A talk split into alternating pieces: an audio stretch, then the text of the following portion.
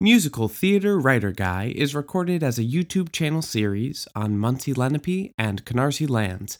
The audio from each episode is also released here in podcast form. To watch or to learn more, please find us on YouTube or through my website at michaelradi.com. That's M I C H A E L R A D I.com. Enjoy the show. A hero's journey to seize the reward. What defines a hero? They are integral to the hero's story, or the shadowy villain. It's incredibly powerful and useful. Hey everyone, I'm Michael Radi, aka Musical Theater Writer Guy. Musical Theater Writer Guy. That's me. Welcome to my channel where I talk about everything musical theater from a writing perspective. I upload videos every other Friday, so make sure to subscribe and hit that notification bell to never miss an episode. As a performer, composer, lyricist, librettist, musical director, and vocal coach, I believe that understanding effective musical theater writing can help all kinds of theater makers create high quality art and entertainment. Whether you're a writer, performer, designer, director, producer, stagehand, audience member, a professional artist aspiring, or you simply love the theater, my goal is to present you with information that will enhance your theatrical experiences and help to bolster your enjoyment of the theater. Today is the final piece of our three part discussion on story structure in musical theater. Over the past two episodes, we've discussed structural acts, character journeys, song placement, emotional arc, and pacing. What could possibly be left? I'm so glad you asked. Today we will be discussing a storytelling concept that's been around since, well, forever. It's been an integral part of human societies from all over the world and began long before recorded history. It's been infused not only in the written histories and stories that have survived millennia, but also in the oral traditions of every human culture. And that concept is the hero's journey. Well, I actually remembered to switch my phone into airplane mode today, so let's get the show going. Now, when I sat down to begin writing this episode, my first question was where do I even begin?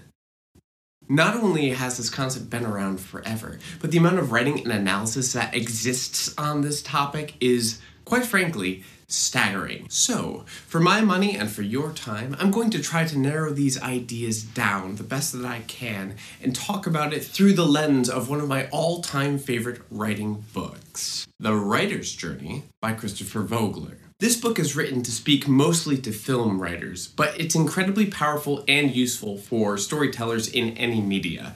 If you'd like to check it out for yourself, there are links in the description below. So, why is the concept of the hero's journey so far reaching? Well, it's not just about the structure of the journey, but also uh, the definitions of the connected terms and ideas. Let's begin with the obvious question What defines a hero? At the heart of it, a hero is someone who willingly undertakes some sort of self sacrifice, whether small or large, to protect their society, people, or land. This would indicate that the hero is the protagonist of the piece and that it is their journey we will be following. Excellent. Now, this idea of the hero, as well as many of the other ideas that come up in conjunction with the hero's journey, are all based upon archetypes.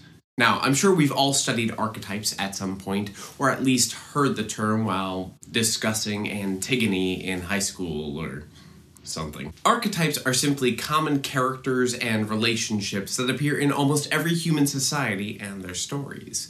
Some examples would be the wise old mentor, or the shadowy villain, or the trickster companion. I'm sure my even mentioning these, recall such characters as Obi Wan Kenobi from episode 4, or Maleficent from Sleeping Beauty, or Gollum from The Lord of the Rings. Trickful hobbitses, the stars had from us.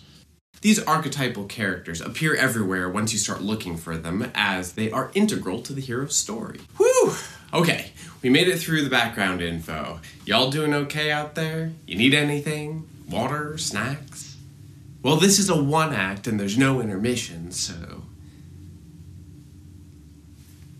Side note I haven't even mentioned the well known background research of Carl Jung and Joseph Campbell, but if you're interested in learning more about these concepts and how they affect all types of storytelling, then I would begin with Joseph Campbell's The Hero with a Thousand Faces and go from there.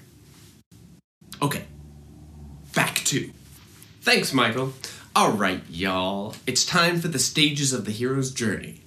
Let's do this. Basically, the hero's journey can be broken down into 12 stages, all of which we will briefly discuss. But also, for our purposes as storytellers for the theater that is indeed musical, I will also be breaking this down into a three act structure to tie us back into the first episode of the mini series.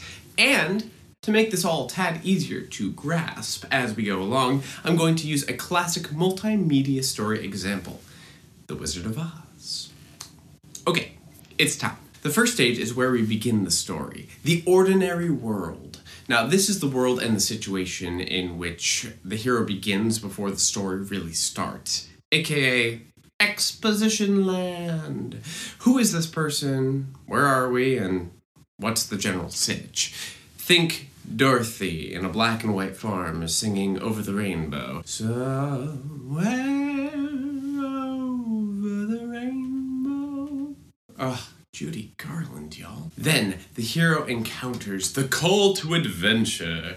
This is where they encounter some sort of problem or challenge to overcome or adventure to partake upon, which usually comes in some sort of extrinsic form. This sets up what goal needs to be accomplished and what the stakes would be if they do not do so. A tornado sweeps Dorothy away from Kansas, and she wakes up in a strange technicolor world, realizing she needs to find a way home. Number three, the refusal of the call. Classically, the hero is quite reluctant to go on the journey that is set before them. I can't imagine why. It's going to be easier, right? they often have their why me moment here, since it's kind of hard to leave the comfort of everything you know. For Dorothy, she's extremely nervous being in this strange land, seemingly alone, and would likely just sit down right where she is and stay there if it weren't for an extra little push. But all of this doubt usually gets wiped away after meeting with the mentor. The wise and usually old mentor sometimes provides key advice or some sort of magical boon, but they cannot go on the adventure with the hero. Enter Glinda the Good in her bubble. She provides Dorothy with information, reassurance, and, of course, the ruby slippers. And then, the final piece of the first structural act, we have crossing the first threshold. This is where the hero makes the decision to embark upon their task, leave the comfort of the world they know, and set out to achieve their goal on an adventure. Dorothy has been awakened to the dangers of Oz with the Wicked Witch and shown the path to the Emerald City, but it's not until she takes her first steps down the yellow brick road that the adventure truly begins. The bulk of Structural Act 2 is made up of the sixth stage tests, allies, and enemies, which is exactly how it sounds. The hero faces some minor challenges, makes friends, and encounters the villains. Along the Yellow Brick Road, Dorothy meets the uh, Scarecrow, Tin Man, and Lion, convinces them to join her on a journey. Let's see, fights off some mean trees, finds the wizard, and even encounters the Wicked Witch without Glinda around. We then come to the approach to the inmost cave, where the hero must approach the scariest place in the special world, often the lair of the villain. In The Wizard of Oz, this begins as a journey to the Wicked Witch's castle for her broomstick, but becomes more of a rescue mission after Dorothy is captured and taken away from her friends. Which leads us to the ordeal. Now, this is the darkest moment of the story. The moment when all seems lost and fortunes have turned completely against the hero. In many stories, this is a life or death moment, and sometimes the hero even dies or seems to die. Once Dorothy and her companions are all inside the castle, they realize that they're trapped and there's no escape. But then, tides turn, fortunes change, and the hero faces down their challenge to seize the reward. Which will bring us to the end of Act 2. Dorothy accidentally kills the Wicked Witch, relieving the entire castle and all of Oz of her wrath, and is able to take the broomstick back with her, as, you know, demanded by the wizard.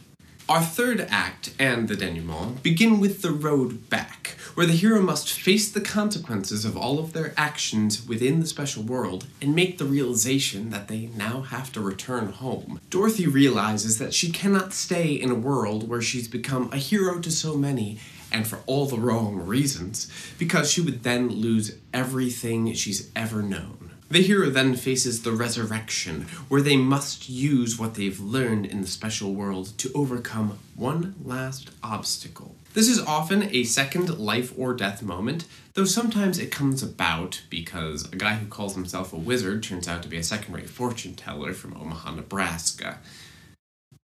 But nonetheless, even after the wizard somehow leaves her in his balloon, Dorothy realizes that she had the magic within her all the time, and she creates her own path back home, where finally the hero will return with the elixir. This is usually some sort of treasure, gift, or knowledge that helps to right the ordinary world. For Dorothy, she returns with the knowledge that even though there are great adventures to be had and more to experience in the world, there is no love and joy like that of home. Whew, there it is, my friends. The hero's journey. It's a brilliantly specific and yet universal structure for telling any kind of story that somehow works every time. And now that I've broken it down for you, you will see it everywhere. I am so sorry for ruining everything ever. So sorry, kind of. I'll quickly just add that I do recognize that the three act structure that I laid out here with the hero's journey may not exactly match the three act structure from the first episode of the miniseries. This is mostly because of the placement of intermission in theater. It has to come after that point of no return. And that point can really happen in any one of multiple stages within the hero's journey, which gives us more flexibility. So, my lovely and wonderful theater making friends, we have now at this point over the past three episodes talked about so many different structural ways to tell a story, all of which are useful and valid. And you don't have to stick to just one or to one of them perfectly, even. These are tools to help you tell stories that you want to tell, as well as enjoy the stories that are being told to you. How you choose to use these tools, or if you choose to use them, is entirely up to your brilliant selves. Alright, fellow cast members, now it's time to hear your thoughts. If you enjoyed this video, make sure to hit that like button, and more importantly, leave a comment below. Tell me what you thought of this episode. Was the hero's journey confusing? Did I leave anything out? The theater is a community, and I want this channel to be an extension of that community, so I do want to hear from you. And if you'd like to become a part of our Patreon community with more information and more access, click the link in the description below, knowing that I could not do all that I do without you and your support. The next episode will arrive in two weeks, but in the meantime, you can check out some of my other videos here and here probably that's that's probably where they're gonna appear like right now Thank you all for being here with me today, and I'll see you again soon. Cheers!